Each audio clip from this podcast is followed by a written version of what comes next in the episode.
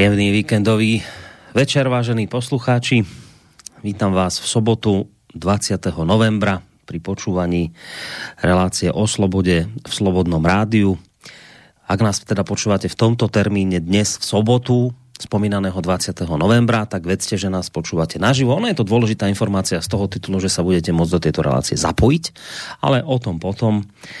Ono to vlastne znie neuveriteľne, ale vlastne my sa hlásime, no tak ono, to, keď poviem, že je tu ďalší diel relácie o slobode v Slobodnom rádiu, tak samozrejme na tom, na tom by nič výnimočné a neuveriteľné nebolo. No, ale samozrejme nič by na tom výnimočné nebolo, keby nás od toho predošlého dielu tejto isté relácie nedelilo 2,5 roka.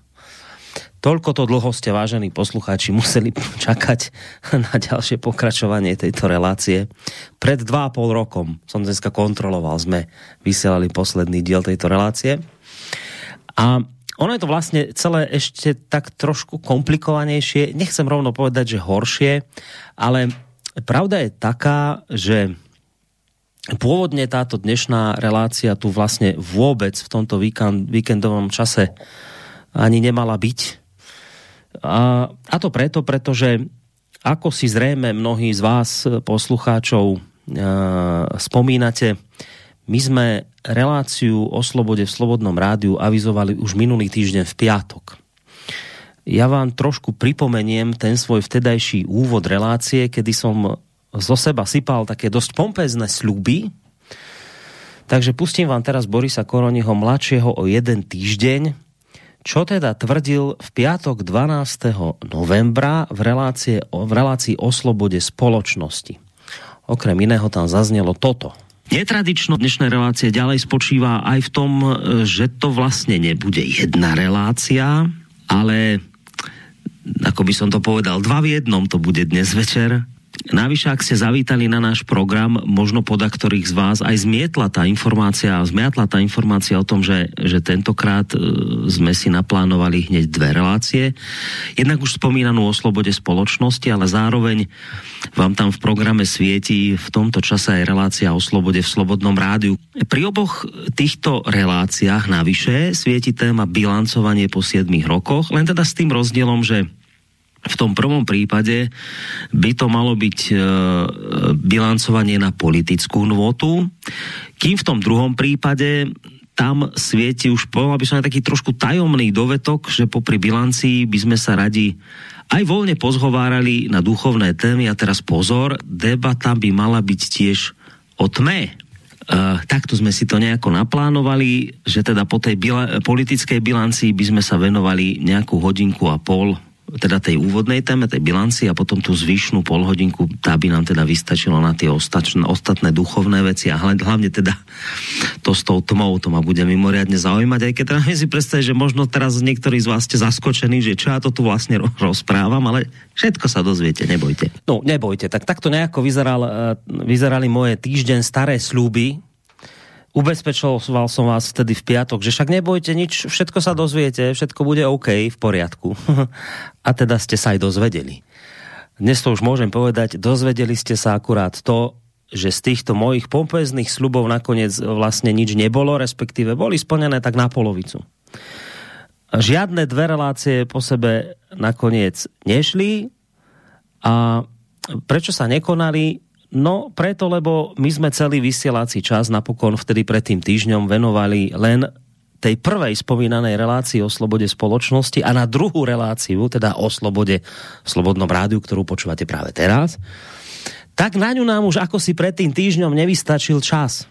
A to prosím pekne ani napriek tomu, že sme si vysielanie natiahli asi o hodinu dlhšie, ako bolo pôvodne plánované.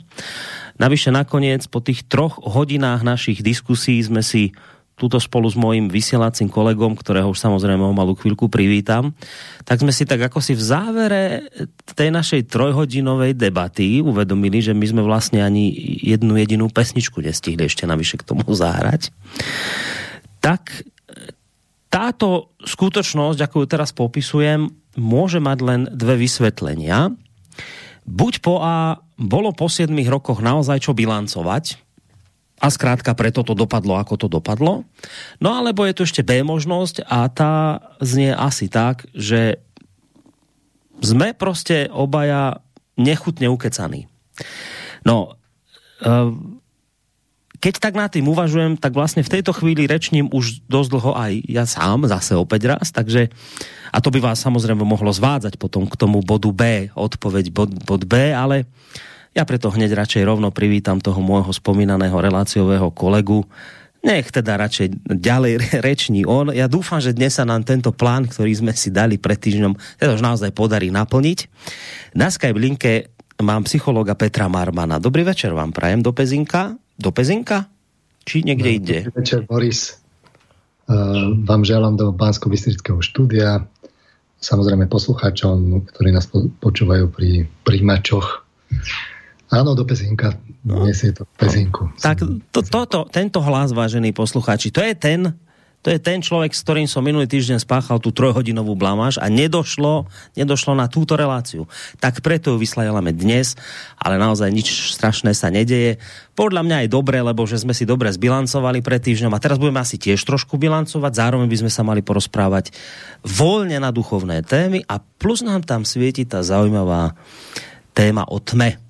A zároveň ešte teda dodám, že platí aj to, čo sme vlastne ohlasovali vtedy už pred tým týždňom, že budeme dnes teda nielen bilancovať, nie len sa voľne zhovárať na duchovné témy a na tmu a tak, ale že jednoducho opäť by bolo fajn, keby ste opäť využili tú príležitosť aj vy a kládli svoje otázky ktoré povedzme počas toho roka niekedy nestihneme prečítať alebo nestihneme na ne odpovedať, tak teraz je tu opäť niečo také sťaby listáreň, tak opäť môžete ten, e, tú príležitosť využiť. Pred tým týždňom to celkom pekne fungovalo, uvidíme, či to zafunguje aj dnes.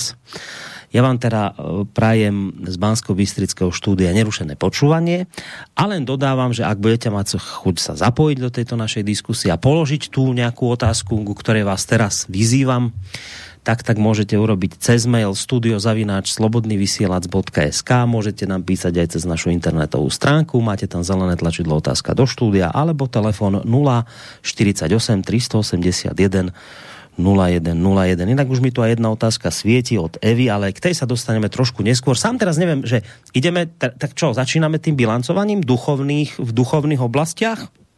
No, možno aj ja by som tak na úvod, keď mm. pôjdu nejaké otázky, trochu pobilancoval. Áno, som ukecaný. Jedno je z toho, že čo, čo som za tých 7 rokov spáchal. A to no. ste nebývali vždy. A, a tak to človek sa rozšupne a potom je to takto. No. A to je dobré. Tak to minulé také výčitky, že teda, ako to, to, je teda riadne megalomanské, že teda dve vlastne na bilancovanie. Pritom ja som to chcel len tak akože rozdeliť. Mm. Tak ale povedzme, ute, utežme sa, že teda boli aj otázky a že teda zodpovedávať. Tak. Ale keď sú otázky, tak potom som už ukecaný zase. No tak, tak, no, tak jedno s druhým. No. Čiže ja by som asi na začiatok tak ešte trochu len zrekapituloval, že čo sme tu my teda hovorili v tej relácii už v podstate 7,5 ročnej. E, takže keď som prišiel s touto reláciou, som u vás začínal, Boris.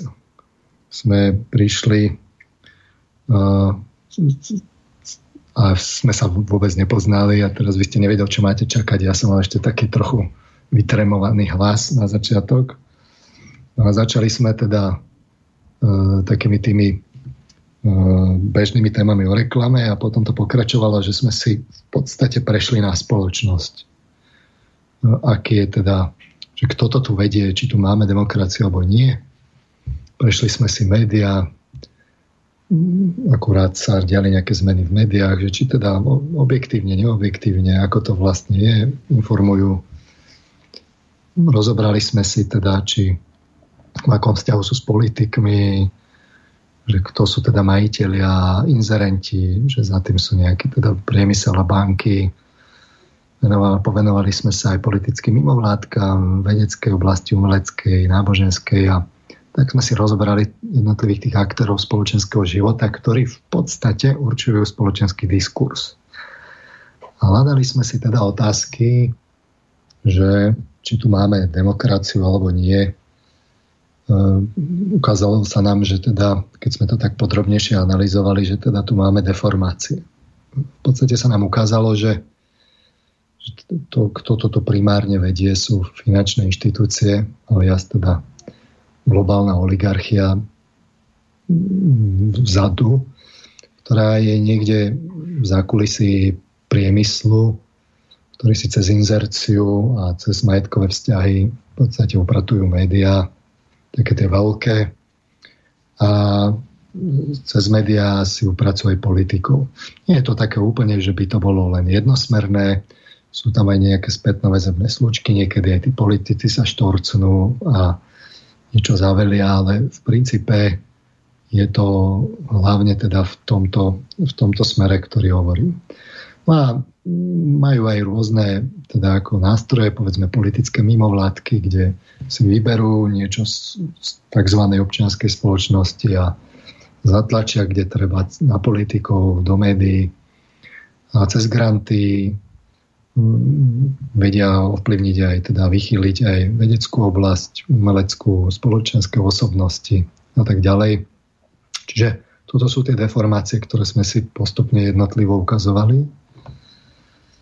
A dôsledky, ktoré to má, je, že ste aj minule púšťal takú ukážku, Boris, že a, ako to je, že čo som teda hovoril s ohľadom spoločenského mm. života. V podstate mm. som hovoril o, o tom, že um, ako títo jednotliví aktéry narúšajú teda demokratický život.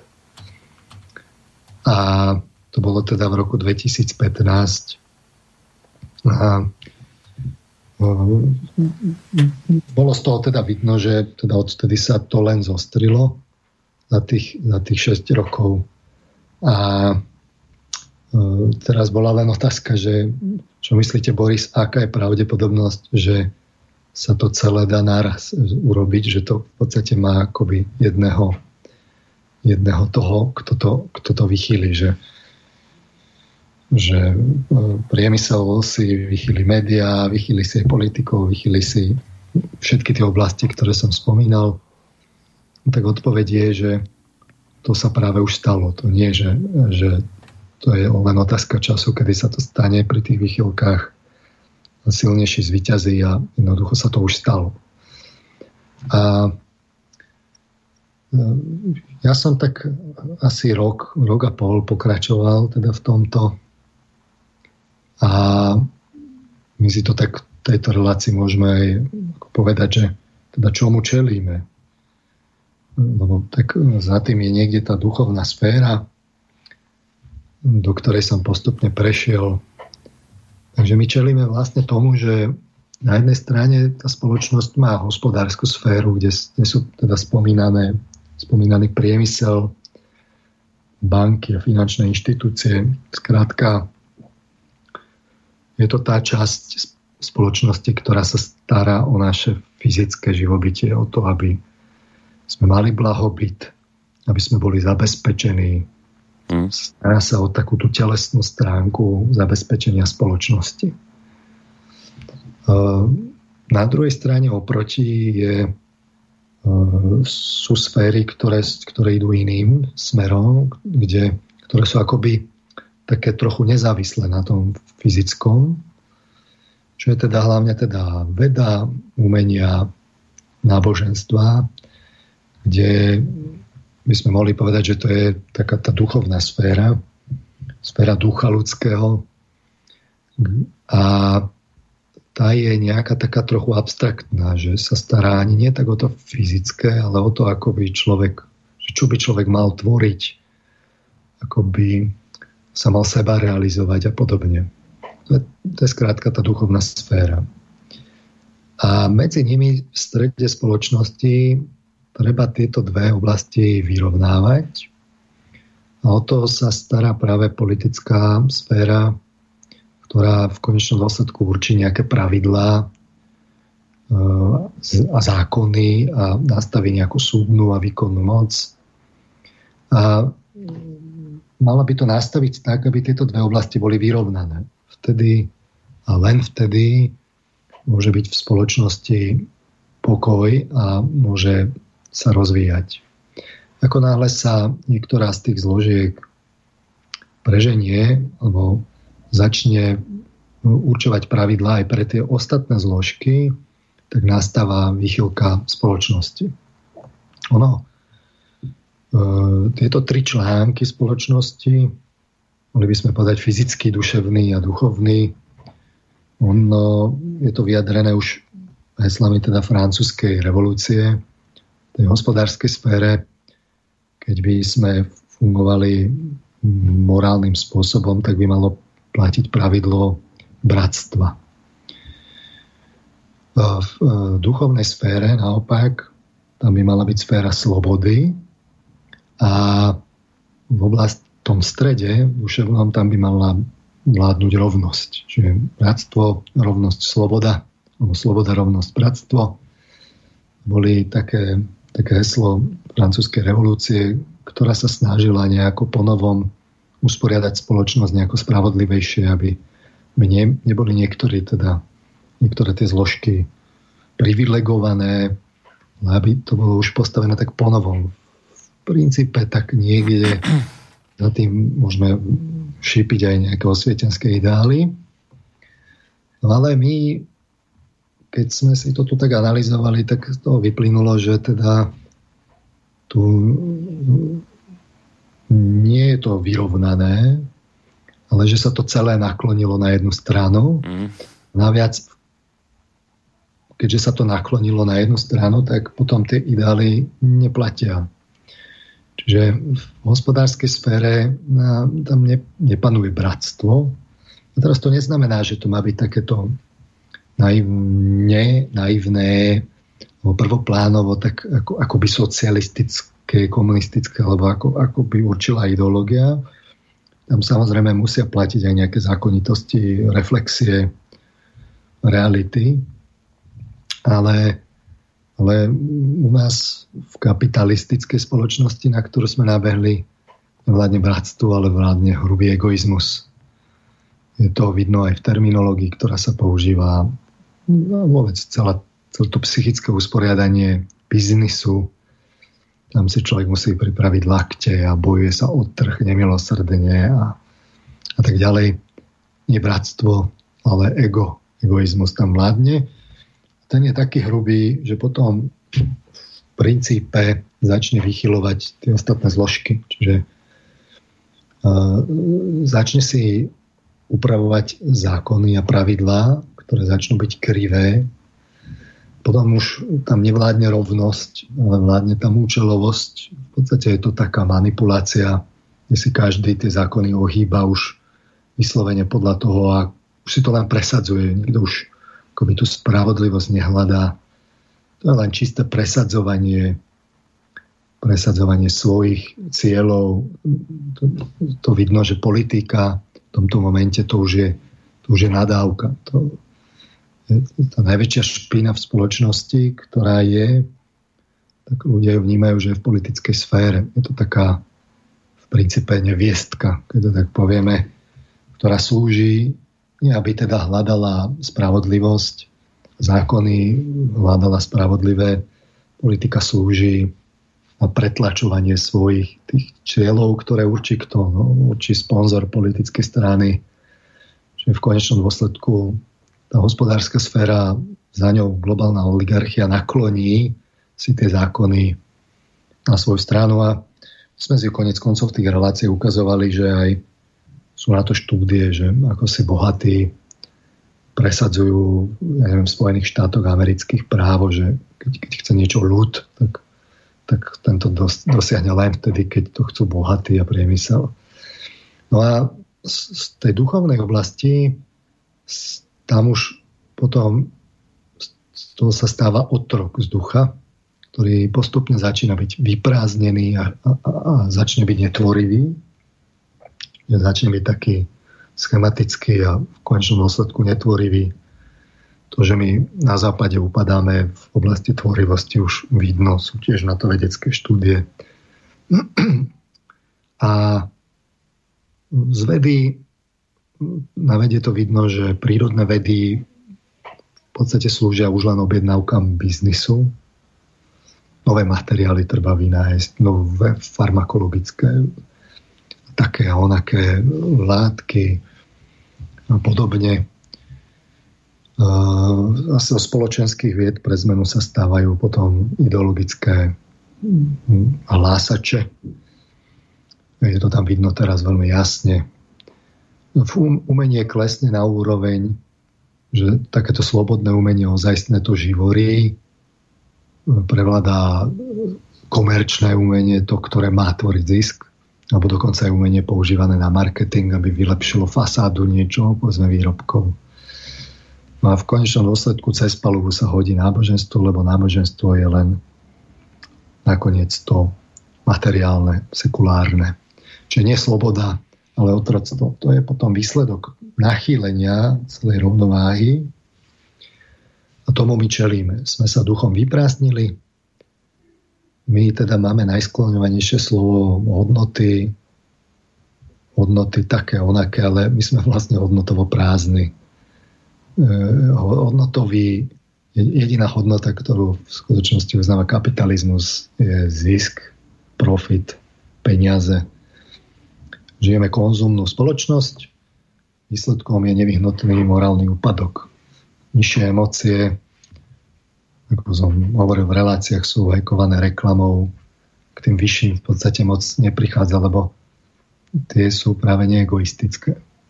No a teraz, ako sa to mohlo stať, toto? Veď máme dedičstvo, európska kultúra, ekosystém s najrozmanitejšou diverzitou na, kultúrnou na svete. Eh, keď sa zrátajú, že čo všetko európska kultúra priniesla, tak to je väčšina kultúrneho dedictva sveta. A teraz samozrejme to nie je len o stavbách, ale vôbec o to, o to čo, čo je v základoch vedy, v základoch umenia. Nie, že by aj ostatné oblasti niečím neprispeli, ale keď sa to kvantitatívne porovná, tak je to neporovnateľné. Konec koncov vidno, že je to európska kultúra, bývalá európska kultúra teraz v podstate exportovaná na americký kontinent, ktorá určuje kultúrne normy celosvetovo. A viac menej všetky kultúry sú pod tlakom, že ju napodobňujú. Za druhé máme tu v základoch kresťanstvo, ktoré teraz tak postupne prichádzame, tak prečo to nestačí? A tak e, keďže tomuto čelíme, že tam skutočnosti, čo, že prečo, prečo sme v takom rozvrate aj teraz, že hmm. prišla prišla kríza, či už migračná, alebo teraz najnovšie pandémia, tak hneď to so spoločnosťou zakýve a kýve to čoraz viac. A prečo? No tak problém je v tých hodnotách, že v tom duchu, že to je vyprázdnené. Takže sme hľadali, že ako, ako, ako sa to mohlo stať, že čo, čo treba urobiť, aby sme nejako toho ducha zase dali do poriadku. Hmm. A my máme takéto abstraktné myslenie zamerané na hmotu, to sme si tak vedecky povedali na prahu novoveku. Ono to v konečnom dôsledku pritlmí cítenie, trochu ochladol moderný človek. A v princípe potom zostaneme takí uviaznutí v motnom svete. To, to cítenie nás nepovznesie. Zostane tá abstrakcia. No a tak ja som preto prešiel k duchovným témam. Hľadal som odpoveď, ako oživiť morálku. Ako oživiť ducha. To poviem tak spirituálne. A hľadal som teda nejaké konkrétne rady, nielen všeobecné frázy také, čo sú aj prakticky nasaditeľné v živote. Tie relácie si myslím, že sa snažím držať v takom praktickom duchu. Ehm, veľmi často tak to neviem, do živého ukazujem na kontroverzie. Odkláňam sa do nejakých takých tých všeobecných rovín, kde si tak žijem ehm, tisíce rokov od bežného života hoci však riešim aj, aj také tie starobilé veci a staré texty, povedzme, náboženské, ale, ale snažím sa to, snažil som sa to tak dávať po celý čas nejako do súvisu s tým našim aktuálnym životom. No a tak som v podstate prešiel k tomu, že to, čo už nestačí dnes, je, je len taká tá obyčajná viera, ktorá je založená na cite, nestačí preto, nie že by viera nestačila, viera by stačila, keby bola dostatočne živá citovo.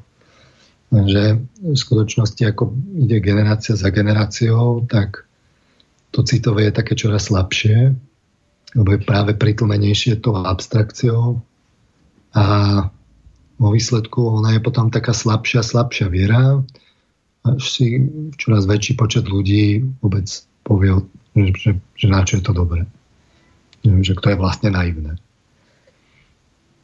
No a tak som hovoril viackrát teda tézu, že, že ak má to duchovné v nás odžiť, takže musí byť to duchovné musí byť zažívané.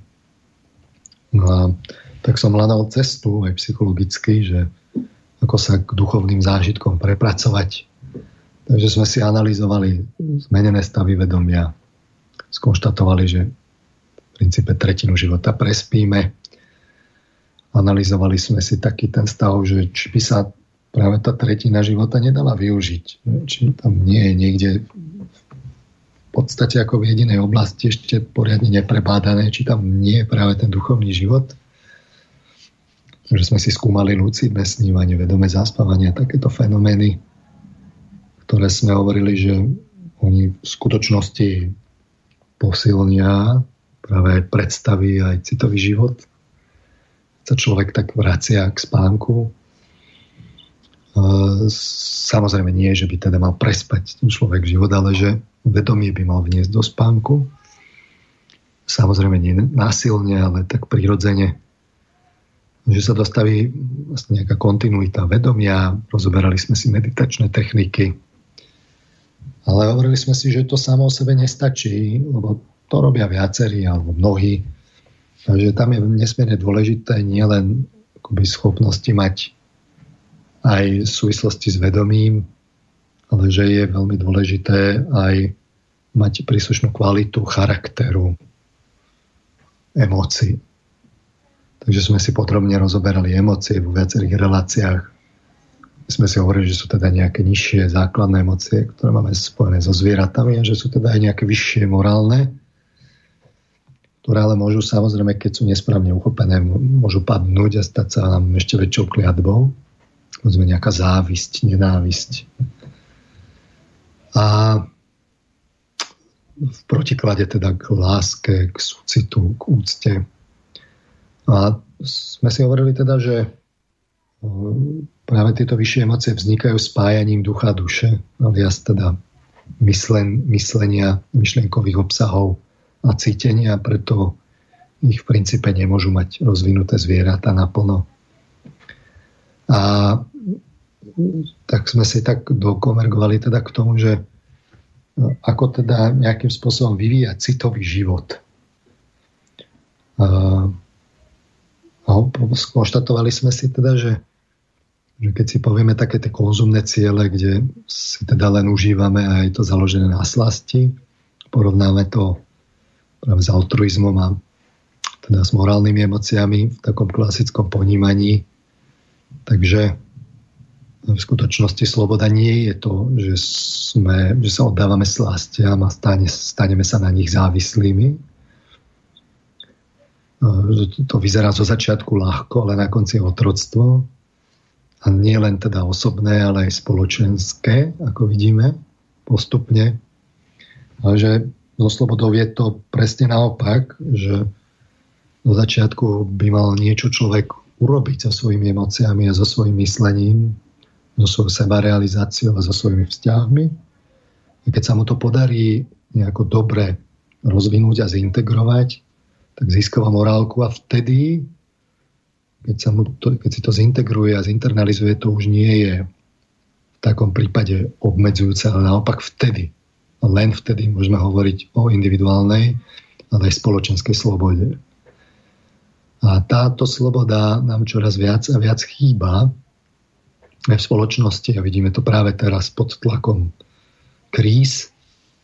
To, čo sa kedysi hovorilo, že treba očisťovať tak my sme na to zánevreli. Myslíme si, že sme múdrejší, že to boli len nejaké staré povery. A vo veľkom padáme do hriechu, v starom teda ponímaní, do slasti, do závislosti a tak ďalej.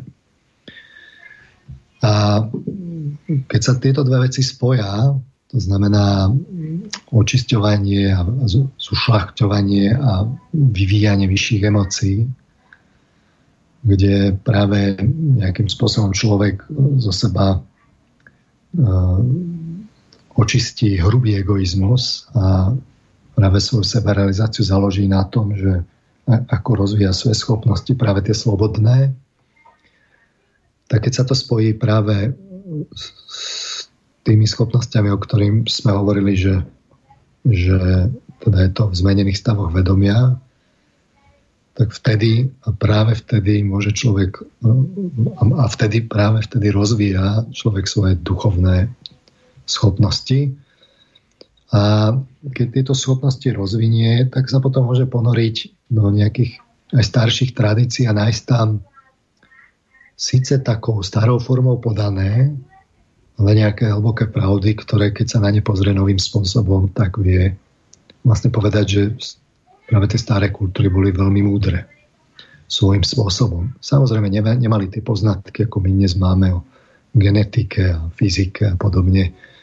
Nestávali kozmické lode, ale na druhej strane mali poznanie o tom, ako funguje spoločnosť, čo treba robiť, ako by sa mal človek individuálne vyvíjať a ako môže rozvinúť aj schopnosti, ktoré sa nám dnes bežne zdajú mm, vlastne ne, akože nerealistické. Takže sme si hovorili aj nejaké vysvetlenia starých tradícií, povedzme lotosové kvety, alias čakry, auru sme si skúmali a podobne. Prešli sme aj ku kresťanským tradíciám postupne, to som už teda si povedal v istom momente, že to dáme do osobitných relácií, takže vznikli relácie o sviatkoch moderne, ktoré sú v istom zmysle práve pokračovaním tejto relácie, čiže ono síce 2,5 roka nebola táto relácia, ale na druhej strane boli relácie iné.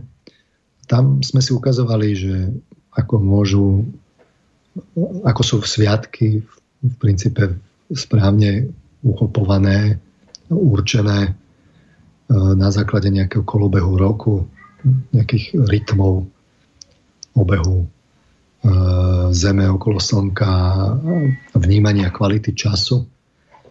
Ukazovali sme si na základe tých poznatkov, ktoré sme si povedali, aj nejaké vysvetlenia z novozákonných a starozákonných tradícií. Pokračujeme v tom, odkoli sme sa napríklad odčenáša zjavenia, našli tam aj nejaké iniciačné vlastne časti. A v princípe ja by som aj v tých reláciách pokračoval. To tak ústilo z, z toho individuálneho hľadiska to, čo som teraz povedal, že kam sme sa postupne dostali, tak to by mohlo byť chápané ako, že to je zmysel ľudského bytia. Práve keď človek rozvinie svoje schopnosti, akoby taký sebarealizačný pilier, kde sa človek môže seba realizovať a môže sa seba realizovať dokonca viac práve v starobe. To je to, čo nám dnes civilizačne chýba. Dať zmysel starobe a starým ľuďom a zároveň je tam nejaký taký pilier aj sociálny, ako, ako sa tá spoločnosť drží pohromade, že čo ju drží pohromade? No vzťahy. A čo drží vzťahy? No práve morálne emócie, kde nemyslím len na seba, ale kde k sebe prí, prizvem aj ostatných. A toto, toto by sme mohli teda nazvať, že to je taký ten, to hľadanie zmyslu. My sme si potom začali prechádzať aj do hľadania zmyslu histórie. Zase sme si našli nejaké linky aj sme pokračovali od, od Grécka cez Rím, Byzanciu, v podstate až e, na, na, na prach novoveku. A potom ale medzičasom to začalo byť, tak, tak začalo prituhovať spoločensky. A v princípe si to teraz neviem predstaviť. Práve aj čím ďalej, tým menej si to viem predstaviť, že by som o tom rozprával. My nevieme nejako nepredpojate uchopiť ani to, čo teraz žijeme, nie je to ešte že, že nejaké si povedať, že čo, čo je napríklad úloha neviem, germánskych národov, slovanských národov a tak podobne, to by dnes znelo neuveriteľne, alebo ani, ani by to tí ľudia nepočúvali. Teda niektorí samozrejme áno, ale, ale nakoniec uh, vidíme, čo sa v spoločnosti deje, tak bude musieť nájsť nejakú novú formu. No takže uh, z časti trochu som prešiel do hľadaní zmyslu evolúcie. To sme paradoxne realizovali skôr práve pri konfliktoch, ktoré sú dnes chápané ako kultúrne, kultúrna vojna. Už sa to dokonca volá, že kultúrna vojna. Chápete, že my už máme vojnu. Zatiaľ máme v kultúre. Tak som zvedavý, ako dlho potrvá, kým začnú násilnosti. A a tak dúfajme, že, že to ľudí zobudí, ale chcel by som tomu samozrejme veriť. A, a tak niečo som, niečo som, som povedal už aj že povedzme s kolegom, s Daliborom Juráškom. Sú paradoxné relácie, ktoré sú v politických mimovládkach. No, však prepájame to s tou, s tou s reálnym životom. Čiže niečo z toho zmyslu evolúcie tam je. A toto, toto by ako by bola taká tá stručná bilancia, čo sme tu tých mm. 7,5 minus 2,5 roka robili, čiže 5 rokov. A kde sme potom pokračovali v iných reláciách. Konec koncov, e, vy ste si to Boris so mnou odsedel. No a to, čo ma mrzí skôr na tom, je len to, že som bol taký trošku zviazaný tou akože vedeckou tradíciou že som bol ešte vtedy vedecký pracovník, tak tam sú nejaké striktné požiadavky. Rozmýšľam, že by som to dal ešte raz od začiatku. Ako by to ešte raz od začiatku už slobodný, hej? Už nezviazaný. Už, už, už slobodný a tak, takým tým prirodzeným jazykom. Asi to, mm. asi to aj urobím. Mm. Bude to, bude to dosť iné? Bude, mám, ale bude to dosť iné od toho, čo bolo doteraz teda? V tom, nezvia, v tom zviaz... Keď to bolo v tej zviazanej podobe, bude to v tej nezviazanej iné? No bolo by to iné, bolo by to iné. Mm. Bolo by to také, dúfam, svížnejšie, aj také bližšie prirodzenému jazyku. Mm. Neorientoval by som sa toľko na vedu a dokazovanie a aj takto vecom nedokážete, rozumiete, že oni majú svoje predsudky, vyslovené predsudky, a priori predpoklady, oni to volajú, že nejaké metodologické predpoklady, ale v skutočnosti sú to predsudky. Mm. Len si to tak ako ospravedlnia. A potom to zbytočne tak háta cestu. Uvidíme, uvidíme. Dobre. Ja som to tak ako rozmýšľal, že toto bude taká bodka práve za touto reláciou, že by to bol posledný diel a že začnem v novom duchu. Samozrejme, s tým zmyslom histórie to nevidím moc realisticky, ale možno, že keby som začal z inej strany, že by som to tak mohol nejako tak letmo snáď mm-hmm. trochu povedať. Tak uvidíme. Dobre, do, tak chápem to tak, že za túto zhruba polhodinku ste preleteli teda tým, čo sme tu tých 7 aj niečo rokov stvárali v týchto reláciách, či už to bolo o slobode v Slobodnom rádiu, potom neskôr aj v reláciách o sviatkoch moderne a plus ešte aj sem tam nejakých tých ďalších, ktoré máte pod svojou gestiou. Takže zhruba, zhruba tých 7 aj niečo rokov asi takto by sa dalo zhrnúť. Ja som ešte skôr, ako teda začnem v tomto smere maily čítať, mal jednu otázku. Ja mám pocit, že nejak som vám ju už kládol v tomto zmysle asi v minulosti, ale keď hovoríte o tej vychýlenosti doby dnes, uh, že však ono, ono tie výchylky, asi to tak treba brať, že my sme tu nikdy nemali nejak ideálne spoločnosti, vždy to bolo aj v minulosti nejako inak vychýlené zase v súvislosti s danou dobou, ktorá sa odohrávala, tie výchylky sú vždy v niečom iné. A to som sa chcel spýtať, ale možno som vám tu už kladol v minulosti túto otázku a tá dnešná výchylka, lebo ak sa zhodneme na tom, že asi tá spoločnosť nikdy nebola celkom ideálna, vždy tam nejaké výchylky boli, ale keď to porovnáme s tou dnešnou, je tá dnešná vychýlenosť proste akože zásadnejšie, ako boli tie minulé v iných režimoch, v iných systémoch, v iných dobách? Je to teraz proste v niečom nebezpečnejšie, horšie? No, e, horšie je to v tom, že sú technológie, ktoré možno umožnia zaťahnuť slučku a okovy ešte tuchšie, ako to doteraz vôbec e, len to ani nebolo možné. Čiže zatiaľ to, čo žijeme dnes, je taký, taký soft, taký meký autoritársky režim, ale prituhujúci, evidentne. Mm, takže zatiaľ to akoby možno vyzerá, že, že však to nie je až také zlé. No, tak, tak dobre, ale pred tými 7 rokmi by niekto povedal, že budeme toto nacvičovať, čo nacvičujeme teraz. A tu samozrejme nekončíme. To je to vlak, ktorý sa rozbieha. Ja som teda viackrát avizoval, že máme namierené k autoritárskému režimu, oveľa tuchšiemu, takže zatiaľ sa tam rozbiehame a zatiaľ tá trajektória tady ide. No. A tie technológie ale sú hrozivé. No, sú hrozivé. Mm-hmm. To Čiže sme, tam je to nebezpečenstvo. Dobre. Dobre, tak išiel by som na maily. Začnem teda nie tak, ako prišli od začiatku, ale začnem tým, ktorý súvisí vlastne s tým, o čom teraz je reč, alebo teda v posledných chvíľach bola posledných minútkach.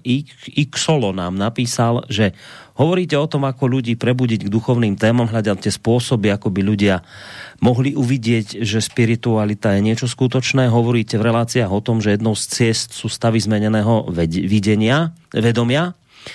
Nerozumiem ale celkom, čo majú zmenené stavy vedomia s duchovnom, respektíve náboženstvom, alebo ak chcete s kresťanstvom.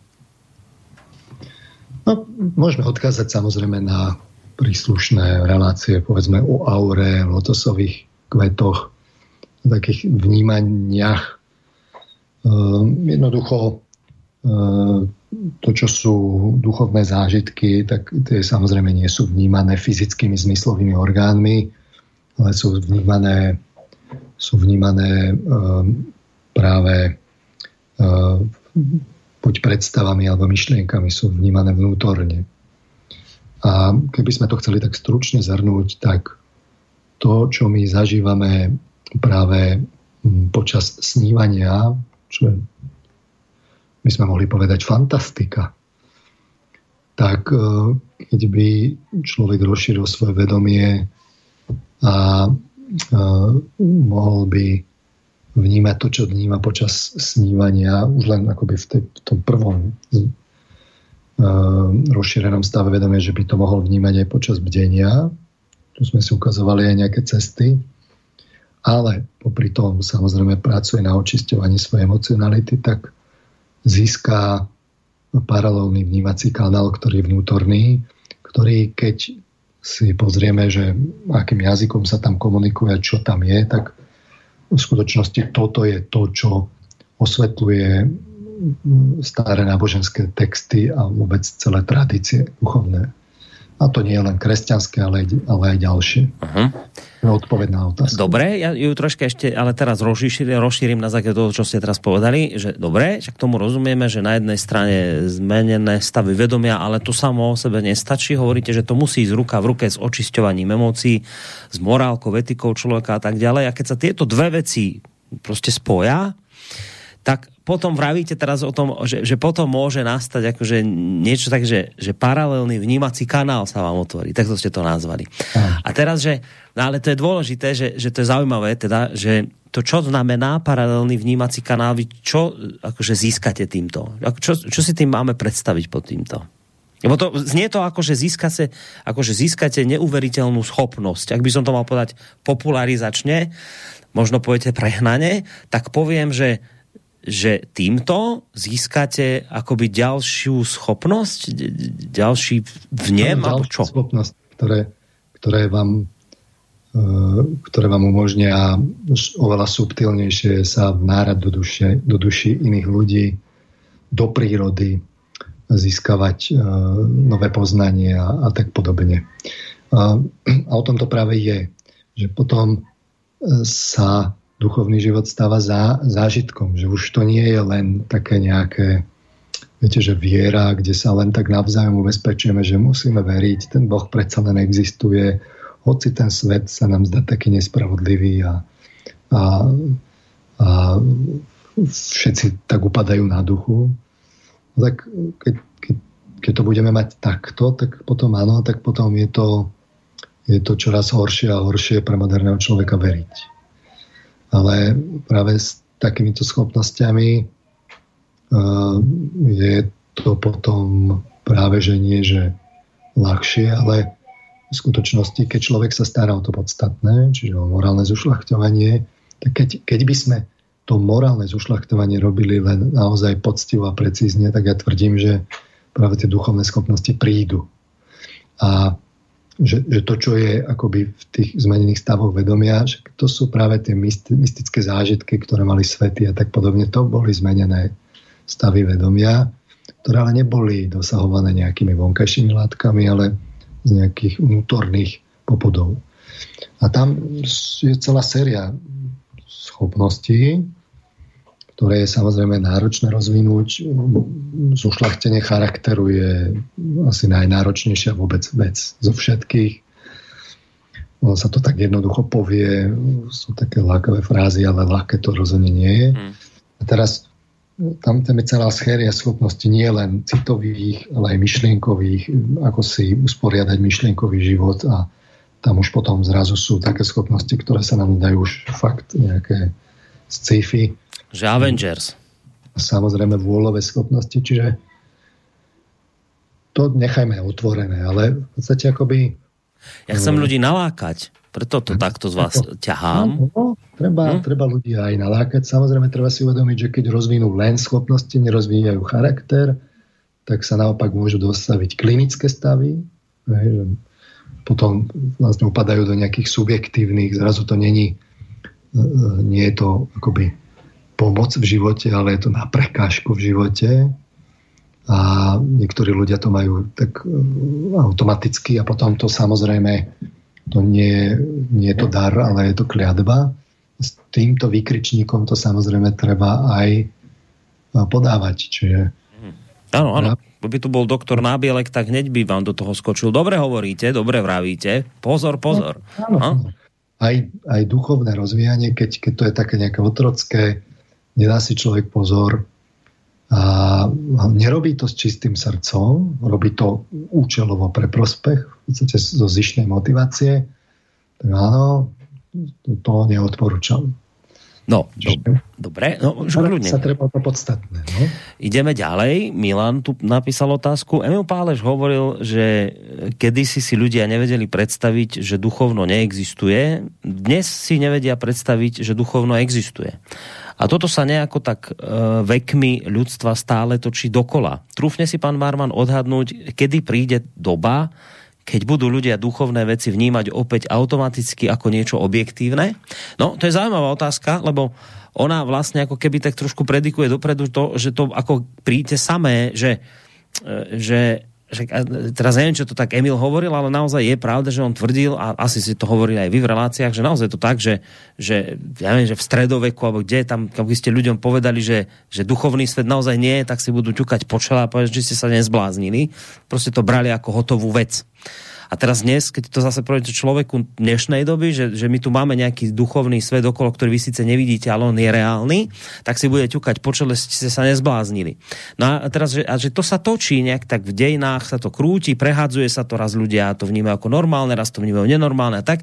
A ako by to predikuje také niečo, že, že to sa tak točí automaticky a to opäť príde. A preto aj tú otázku kladie Milan, že kedy opäť k tomu dojde, že ľudia to budú brať tak, že, že je to niečo objektívne, jasné a budú brať ako fakt. No, no, my sme už tam. Čo je také čarovné, my sme už tam. My sme už akoby v duchu. Problém je v tom, že celé to skomplikovali technológie. Čiže za normálnych okolností my keby sme tak mysleli, ako myslíme teraz, tak už by sme v duchu boli. Už by to bolo zase samozrejme, alebo tesne pred, takým, takou samozrejmosťou. Ale tým, že prišli technológie, tak samozrejme čert nikdy nespí, tak sa to zvrtlo na to, že sa podarilo upútať ľudí myšlienkovo do technológií, čiže do virtuálnych svetov, sociálnych sietí. A tam dnes trávia väčšinu svojho času pozeraním televízie, filmov, a, ale hlavne teda nejakou komunikáciou. To, čo, to, čo by inak e, vkladali do toho, že by to akoby smerovalo k, k Bohu, k nejakým vyšším bytostiam, tak to dnes nesmeruje tam, ale smeruje to s celou tou námahou práve do rozvoja elektronických médií a elektronických informačných kanálov. Ale na druhej strane treba povedať, že práve ako prichádzajú tie krízy a prituhuje, tak nejakú časť ľudí to budí a Ehm, potom aj hľadajú cesty, ako to dnešnému človeku podať. Ja, sa, ja tak dúfam, že som že tak snažím byť jedným z nich. Samozrejme, nie som sám. A e, vidno, že ako prichádzajú krízy, že čoraz viac ľudí má k tomu otvorené ucho na druhej strane čoraz viac ľudí si, si tie uši úplne zatvára, že to nechce ani len počuť, sú na to alergicky, čiže sa to tak vyhrocuje. Ale v konečnom dôsledku viete, že každá ideológia pominie, nakoniec zostane len pravda. Tak eh, aj komunizmus pominul, aj kapitalizmus pominie, do iné spoločenské zriadenia. Mohli by sme si dať asi teraz skladbu, Boris. Viete čo, no mám tu ešte jedn, jednu otázku od poslucháčky. A ja by som to tak spravil, lebo ešte by sme sa radi teda, myslím, na to o tej tme porozprávali. Dobre. To by nám vlastne ostala taká polhodinka po pesničke na to akurát. Dobre, tak si tak, dajme tak ešte dajme tú poslednú otázku ešte, ktorú tu mám od, eh, od, kde som ju dal, od Eva písala. Počkajte, musím to teraz tu nájsť. Aha, tuto to mám, že dlho som sa chcela opýtať, kedy a ako sa dostal pán Marman k duchovným témam. Ak to teda nie je tajné, bola to výchova, alebo nejaký konkrétny zážitok, alebo životná udalosť?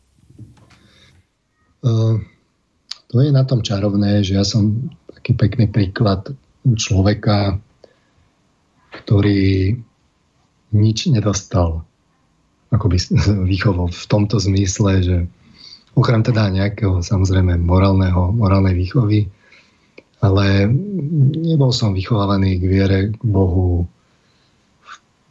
ani, ani kresťansky som nebol. Do kostolov som nechodil, ani sme nechodili. E, bol som ateista.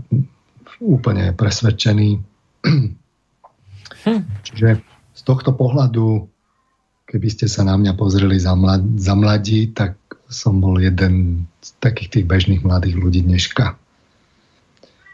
Samozrejme, mal som nejakú záľubu vo vede, trochu ma priťahovala filozofia, ale aj keď som išiel študovať vysokú školu, tak som išiel študovať umelú inteligenciu nakoniec. Nebola to psychológia. A až paradoxne tým, že som sledoval vedu až ku koreňom. A naozaj, ale to bolo zase to rozhodujúce, že som sa to snažil sledovať úprimne, ale až naozaj, že tak dobre, kde sú teda tie presvedčenia, čo všetko tá veda mi ukazuje a čo teda tvrdí, má na to teda nejaké uh, má na to nejaké uh, tam nejakú evidenciu a ako celok je tu konzistentné, tak som vlastne zistil, že sú tam hrubé medzery, ale že hrubé ako že, že to je deravé ako, ako hmota. A sem tam ostrovčeky a medzi tým nič. Tak hmm. potom som presne v takej viere hľadania, ako som teda hľadal vo vede, som sa snažil hľadať aj v iných prúdoch rôznych Našiel som ich rad radom, tak som sa o to zaujímal. A, a nakoniec som si teda e, vlastne uvedomil, že teda e, kde asi teda hľadať. Prešiel som na psychológiu a toto som toto, toto sú vlastne výsledky mojej neskoršej časti života.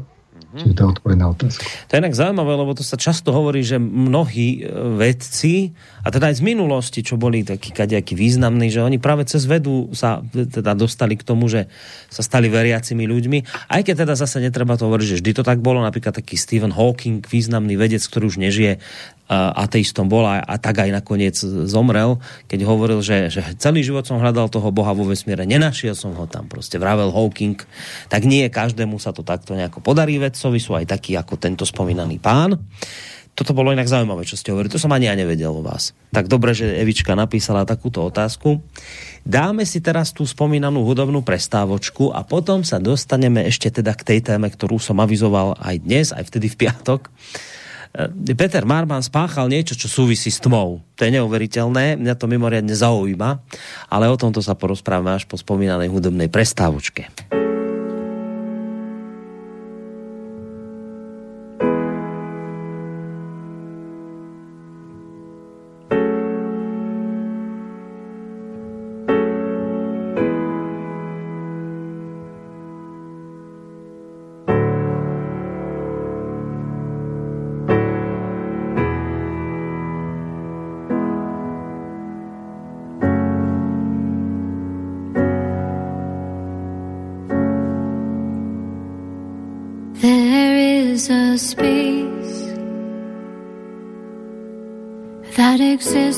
Us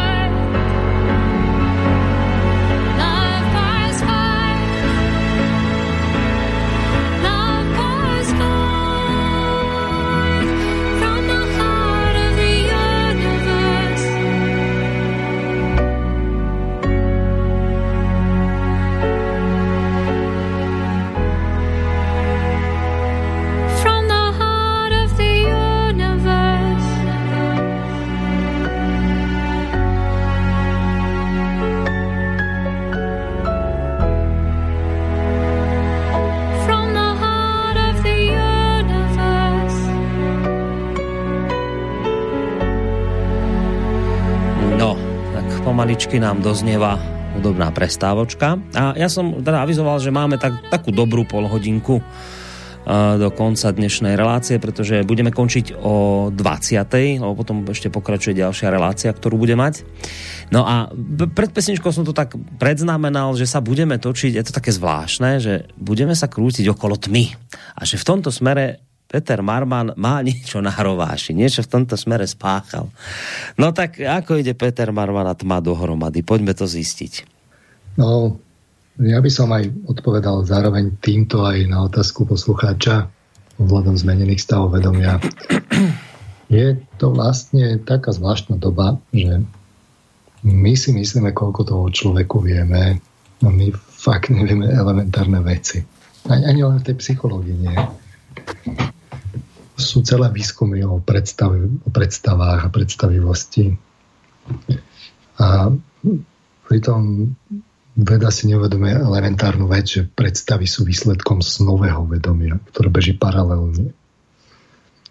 A ako je to vôbec možné? Že, ako je to vôbec možné, že tie najväčšie vedecké kapacity, profesory, ktorí celý život skúmajú človeka, aj terapeuticky, aj vedecky, vlastne nevedia také elementárne veci, ako to v psychike je.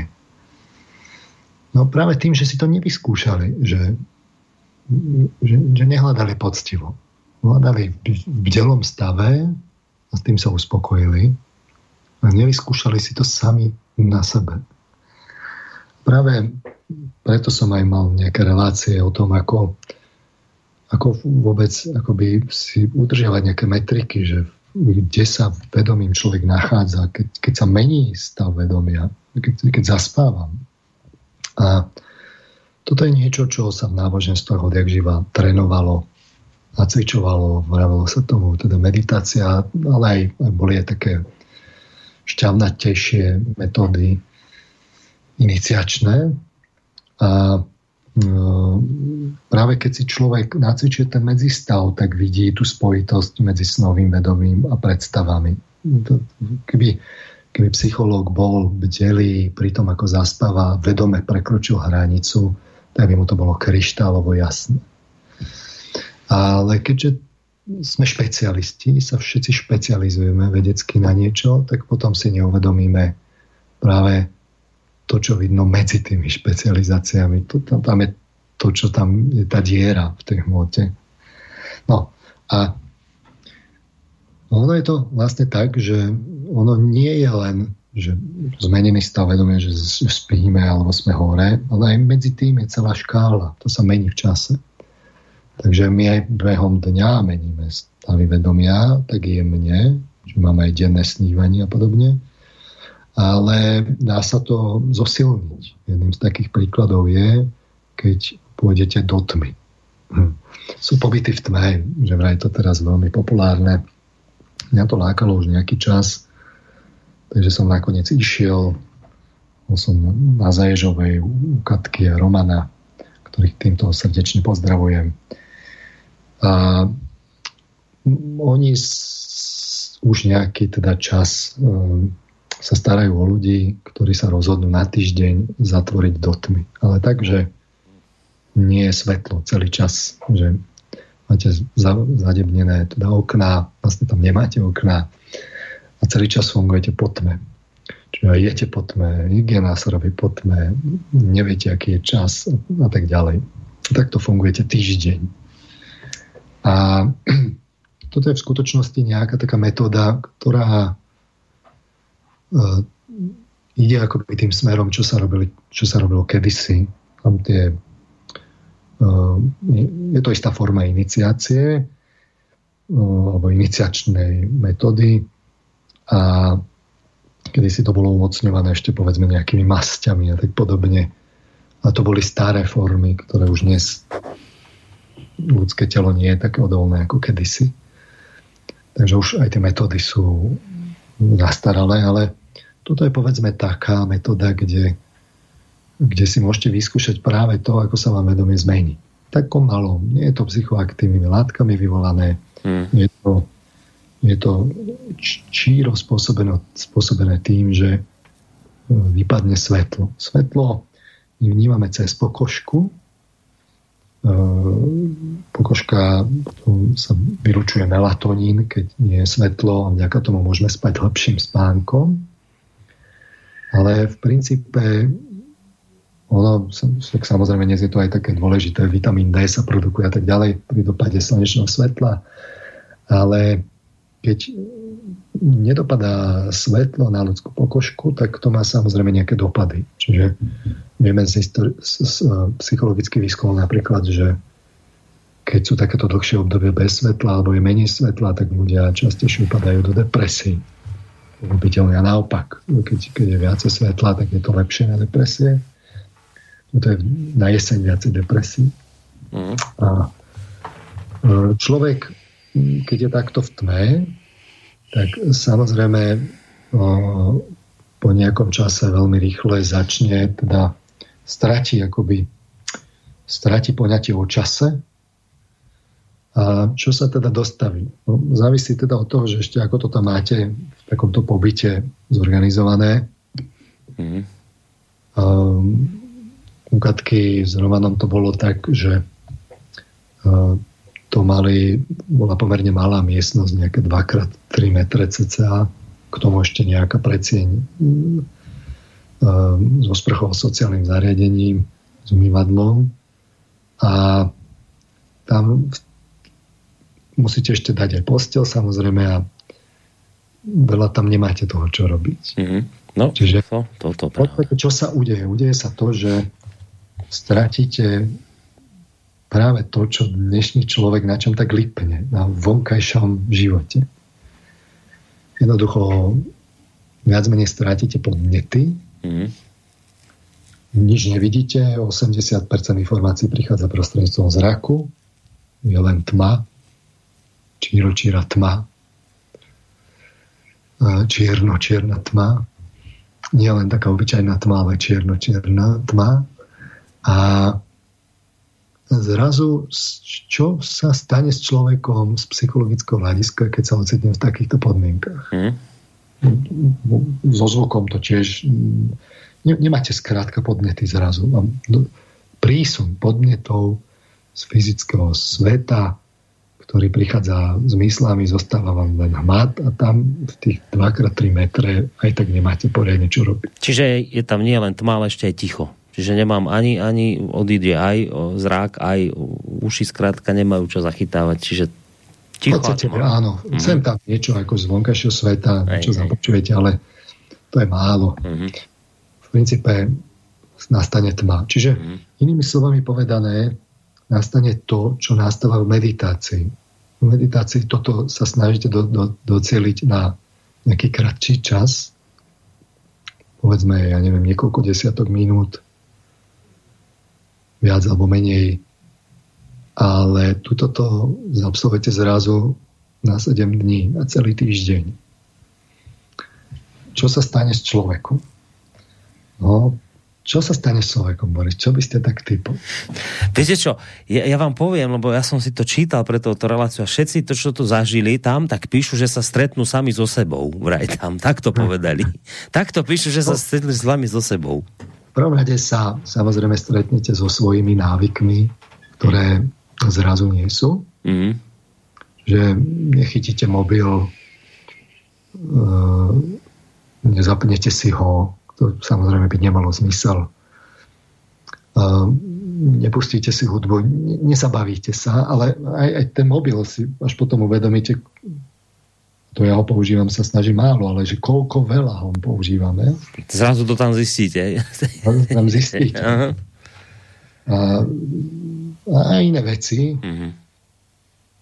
A zrazu to nie je. To je jedna vec. Čiže takéto tieto návyky, to hneď zistíte, že koľko máte takýchto v podstate malých závislostí, alebo aj väčších možno. Ale potom príde druhá vlna, kde potom sa čo ukáže? No sa ukáže to, čo v duši odkladáte. Čiže aký je taký ten typický priebeh, aký prvý deň si tak človek pospí, vlastne dospí sa, druhý deň príde viac menej taký, taký stav toho uvoľnenia, čiže nejaká eufória môže prísť až, že aké to super. Mm-hmm. Ale tretí deň prichádza kríza. Hm. Kríza spočíva v tom, a to, to býva aj v športe, aj všade, nie je to len fyziologická kríza, je to aj psychologická kríza. Presnejšie je to 3,5 dňa, čiže polovica týždňa, čo je vlastne osmina lunárneho mesiaca. A e, vtedy už má človek, je už aj oddychnutý, zrazu by niečo robil. Taký ten bežný človek. Lebo istá časť ľudí, povedzme takí, čo sú, čo majú nejaké fóbie alebo tak, ktorým práve ktorí neustále sa zabezpečujú, aby, aby zvonku podnety neprišli. Takže oni oni, oni, majú, oni, oni tam majú paradoxne práve, že kľud a v podstate akoby si tak len akoby oddychnúť tam. Ale teda dajme bokom túto skupinu ľudí. Bežný človek na ten tretí deň, najneskôr teda štvrtý deň, sa dôjde tie sily, zrazu by niečo robil a ale nie, nie je čo aj s tým meditovaním viete, že no, môžete byť aj pravidelný meditátor. Meditujete tak povedzme niekoľko desiatok alebo minút alebo, alebo niekoľko hodín, ale aj tak to neumeditujete celý čas. Takže potom sa stane to, že jednoducho z duše, keď, keď prídu, keď odoznejú vonkajšie podnety, tak to, čo je v duši, to zrazu začne vyplavovať a prvé začne vyplavovať to, čo, to, čo dynamizujú emócie, čiže nejaké vaše problémy alebo niečo, čo, čo by ste chceli inak, niečo, čo vlastne odkladáte. Keďže bežný človek má toho veľa, čo odkladá, lebo on je až príliš zanepráznený vonkajším svetom, tak výsledkom je, že, že ho tam dostihne to vlastné ja. To, aký vlastne v skutočnosti ste, ale to nie je prvom približení nič mysteriózne. To je práve že niečo, čo je e, psychológ by to nazval psychohygiena. Že by to človek mal robiť automaticky. Keď človek robí psychohygienu, že ju robí pravidelne, tak ho, keď je nejaký taký vyčistený, integrovaný, tak ho samozrejme nič neprekvapí a nič sa nové nedozvie a má to len viac menej taký akoby priebeh, že len zrazu prídu také živšie predstavy. Toto je to zmenené, zmenené vedomie, že vy keď nemáte tie podnety, tak ľahšie samozrejme zaspávate, čiže meníte stav vedomia, ale aj keď ste bdeli, tak práve v tme chodia predstavy oveľa ľahšie a s postupujúcim časom, keď si tam dlhšie, tak, tak je to také, sú výraznejšie. Mm-hmm. No a aké tie predstavy majú? Ja som sa teda rozprával aj so sprievodcami. Majú predstavy práve, ktoré reprezentujú ich duševný stav. Čiže to, čo citovo prežívajú, to sa im zimaginuje, ako tak, tak umelecky. Čiže keď sú, povedzme, niekde v tej tme a sú takí tam zatvorení a stiestení, tak veľmi často majú ľudia predstavy nejakých jaskyň, eh, nejakých skalných brál, kostolov alebo chrámov a tak ďalej. Zrazu ich tam vidíte, tých chrámov alebo takýchto, takýchto imaginácií desiatky až stovky. A ide to úplne ľahko. A to ešte neznamená, že sú to nejaké mystické zážitky, to sú vlastne len vyimaginované emócie, ktoré zažívať. Lenže keď človek nemá poupratované, tak sa mu spolahlivo ukážu jeho problémy, ktoré tam on má e, nazhromaždené. Takže výsledkom potom je to, že prídu krízy. Dokonca v tomto stiesnenom priestore a v takom zvláštnom stave a aj zmenenom trochu sa začnú somatizovať. Veľmi často práve také chronické choroby, že zrazu to nabehne, takéto somatizácie, to mi hovorili sprievodcovia. No a ono je to tak robené, že práve tí sprievodcovia tam sú od toho, aby, aby človeka sprevádzali, že by mu pomohli vysvetliť, čo vlastne zažíval. No, v skutočnosti tých problémov vnútorných nie je toľko veľa. Hm. Sú psychologické, takže o, ľudia, väčšina ľudí siahne po sprievodcoch, aby sa s nimi porozprávala. Sprievodcovia tým, že tam mali už stovky ľudí, tak majú tú skúsenosť. Pomáhajú ľuďom si uvedomiť niektoré veci. A keď teda si ľudia uvedomia tieto veci, tak je také zvláštne, že tak rapidne, rýchlo ako tie chorobné príznaky a symptómy nabehli, tak aj rapidne a rýchlo odzniu. Keď to človek... a, a teraz ale to somatizáciou, čo myslím, ja neviem, aby sme dali taký príklad, že ja neviem, že srdce sa vám rozbúcha, začnete sa triasť, alebo čo, takéto prejavy? Ja neviem, problémy s trávením zrazu, začnete mať krče v bruchu. Mm-hmm a tak pichačky, alebo začne pobolievať plece, ktoré vám mm. ako ste mali zmrznuté, alebo niečo také, alebo mhm. zlomeniny. Proste nejaké fyzické prejavy sa začnú vás tak periodicky, chronicky kvári, mm. práve tie periodické kvárenia, oni majú nejakú somatizáciu za sebou, že vy niečo neriešite mm. a no, ono sa to potom takto prejaví, takže keď ste vy pod tak, takým tlakom práve v tej tom tmavom hrnci studenom v tomto prípade, lebo nemáte podnety, nie je tam, zvonku sa nezahrejete, tak, e, tak zrazu ste pod tlakom no a, a tým pádom vám e, to čo, to, čo tam je vo vnútri, v nevedomí vám vypláva rýchlejšie, mm. že sú živšie predstavy, tak vám to vypláva ešte živšie ako obyčajne a potom sa vám už len myslenie točí stále dokola, že, že čo toto a čo tamto a, a motáte sa v tom, lebo, lebo to nemáte vyriešené, lebo inak by ste to tam nemal. Mm-hmm. Takže sa stáva, že nejaká časť ľudí to jednoducho nevydrží a od, odchádza. Na ten tretí deň väčšinou vzduchnú, hej? Väčšina ľudí, keď, keď už odchádza, tak väčšina ľudí odchádza na ten tretí deň. Mm-hmm. Tam vtedy, keď je tá kríza. A, ale nejakí sú aj takí, že po hodine odtiaľ výjdu, že to teda nie je pre nich. Mm-hmm. Keď som sa rozprával, tak uh, odchádzajú bola zlá skúsenosť s ľuďmi, čo tam nešli z vlastnej vôle. Čiže dostali darček. Mm-hmm. Byla mužový darček a teraz on išiel. Mm-hmm. Ľudia veľmi často odchádzali, lebo naozaj je to také špecifické niekto tam môže mať až vyslovene také, také ostrofobické, že teraz fakt, že, si to, že sa mu to tak zovšeobecní, že on tam nevie vydržať vonku. Toto všetko by mohol robiť a nič. Mm-hmm. No a keď toto človek ustojí, že si to aj nejako vyrieši, tak tá vôľa potom, ktorá by ho, ktorá by ho inak vnútorne tak zožrala, môžeme povedať, že keď už vám začne, začne chodiť tá myšlienka, ková línia stále dokola, že čo keď odídem a prečo tu vlastne som a kedy už bude koniec a takto sa s tom stále točíte a do toho vám chodí nejaký osobný problém, tak samozrejme to už ste na takej zostupnej špirále mm-hmm. v začarovanom kruhu. Ale je samozrejme, keď pristúpite k nejakému konštruktívnemu, niečomu tvoriacemu, ale to samozrejme potom musíte byť naučený tvoriť.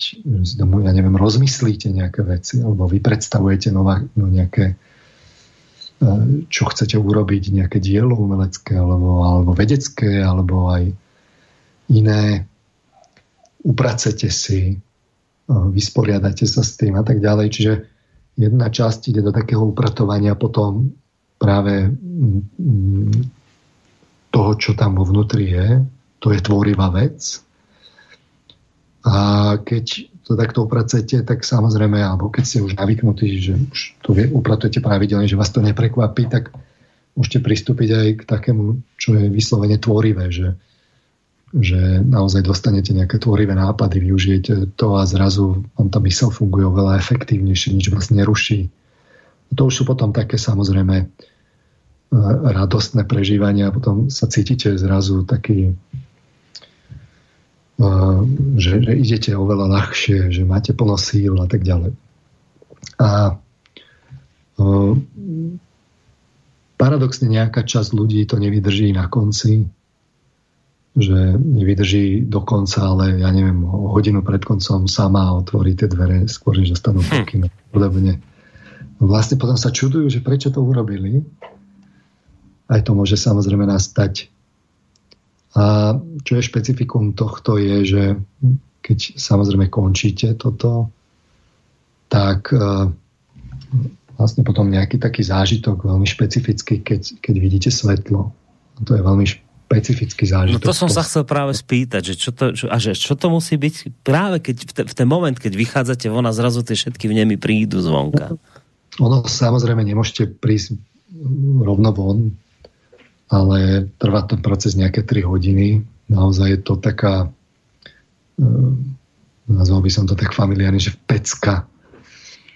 Uh, vôbec je zážitok. Najskôr samozrejme, keď my musíte postupne otvárať tie dvere, ide aj o ochranu zraku, tak vôbec pozrieť si, ja neviem, svoje ruky zrazu, že vidíte vôbec ruky. To, nič nevidíte týždeň, viete.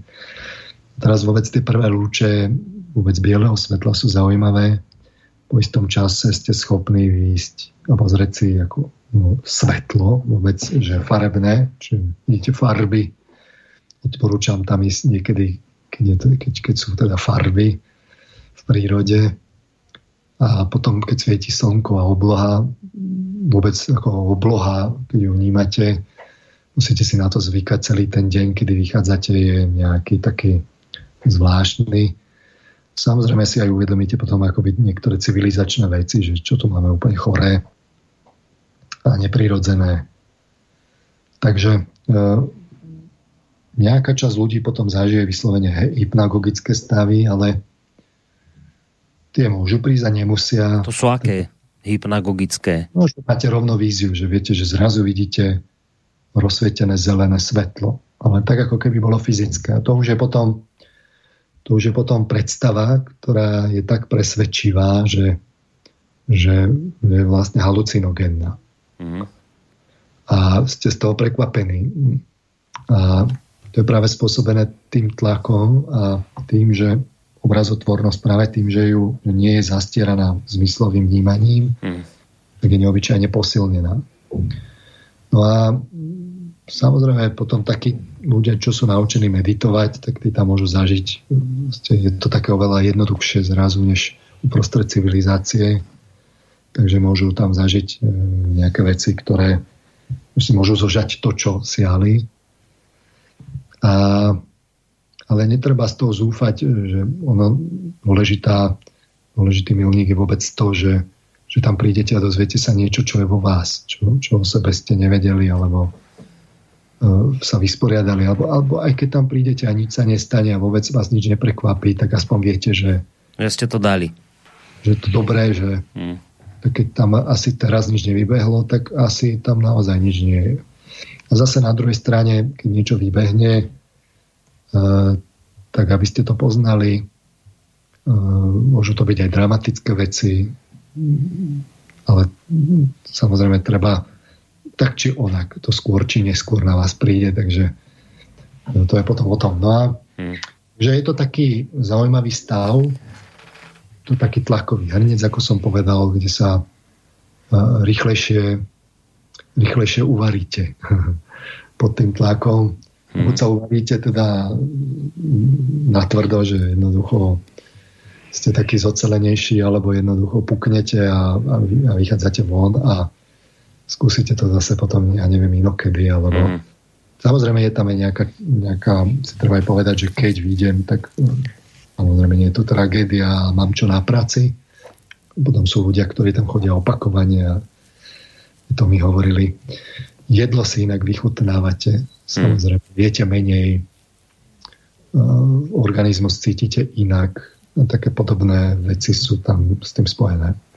No dobre, a keď je dnes relácia teda na tie duchovné témy, tak dá sa tam teda aj niečo spirituálne zažiť?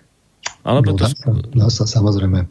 Ja som nejaké relácie tam samozrejme povymýšľal, aj nejaké impulzy som si usporiadal do budúcna. A viaceré veci z toho, čo som aj, už aj hovoril, a ešte len budem, som tam uh, na ne prišiel, takže veľmi zaujímavé. Ja som tam zrovna na Michaela, tak som aj medzičasom zabudol, že ten Michael je. Potom začali prichádzať inšpirácie a to som vlastne zistil, že aha, však vlastne je taký zvláštny čas a naozaj to boli také zaujímavé zážitky. No, tak teda, keby ste to tak zhodnotili, teda za seba teraz, tak to bol dobrý nápad? Ísť tam? No rozhodne to bol, nápad bol dobrý. Um, ja si osobne myslím, že meditujúci a duchovne človek duchovne, ktorý sa snaží duchovne vyvíjať, by si to mal absolvovať hmm. aspoň raz. Je to taký očistný proces a Odporúčam ho samozrejme, keď má niekto nejaké nespracované veci, tak uh, najskôr by som si ich spracoval, až potom tam išiel. Ale zase netreba to preháňať. Človek tak cíti, že ako na tom je a podľa toho s hm. takým citom nech, nech sa rozhodne, ale, ale myslím si, že každý by si to mal tak zapsovať aj z bežných ľudí, že aj západňarom by to pomohlo, že zrazu by boli sami so sebou. A ja si osobne myslím, že to je práve niečo, čo keď nezažijeme počas života, tak práve zažijeme po smrti. Mm-hmm. Byť relácie o, zos, o zosnulých a o dušičkách. No len tam sa nedajú tie dvere predčasne otvoriť. To je tá chyba, že tam o, o tom nerozhodnete. No. Už, už otvoriť nedajú. Tak. Tak, tak, tak. No dobre, je to téma, na ktorú by som sa ešte chcel s vami baviť dlhšie, teda rozprávať, aj keď teda myslím, že to podstatné zaznelo, ale budeme musieť končiť, lebo nasleduje, ako som už teda avizoval, ďalšia relácia, takže sa vám aj hneď takto v zrýchlenom konaní poďakujem za dnešok veľmi pekne. Aj za to, že sa nám teda podarilo nakoniec toto zdárne teda doklepať a tým pádom aj splniť vlastne ten slub z minulého týždňa z piatka. Takže Ďakujem za zbilancovanie, ďakujem za teda aj, aj ten voľný rozhovor na tieto témy duchovné a plus samozrejme pobyt v tme. Ďakujem takisto poslucháčom, že sa zapojili dnes. Majte sa pekne do počutia. Do počutia, ďakujem vám, Boris. To bol psychológ Peter Marman, vážení poslucháči. A ako som avizoval, budeme teda mi pokračovať ešte ďalej. Ak máte chuť, tak s nami zostaňte. Budeme sa už rozprávať na také svetskejšie témy. Ale na teraz z relácie všetko. Majte sa pekne do počutia.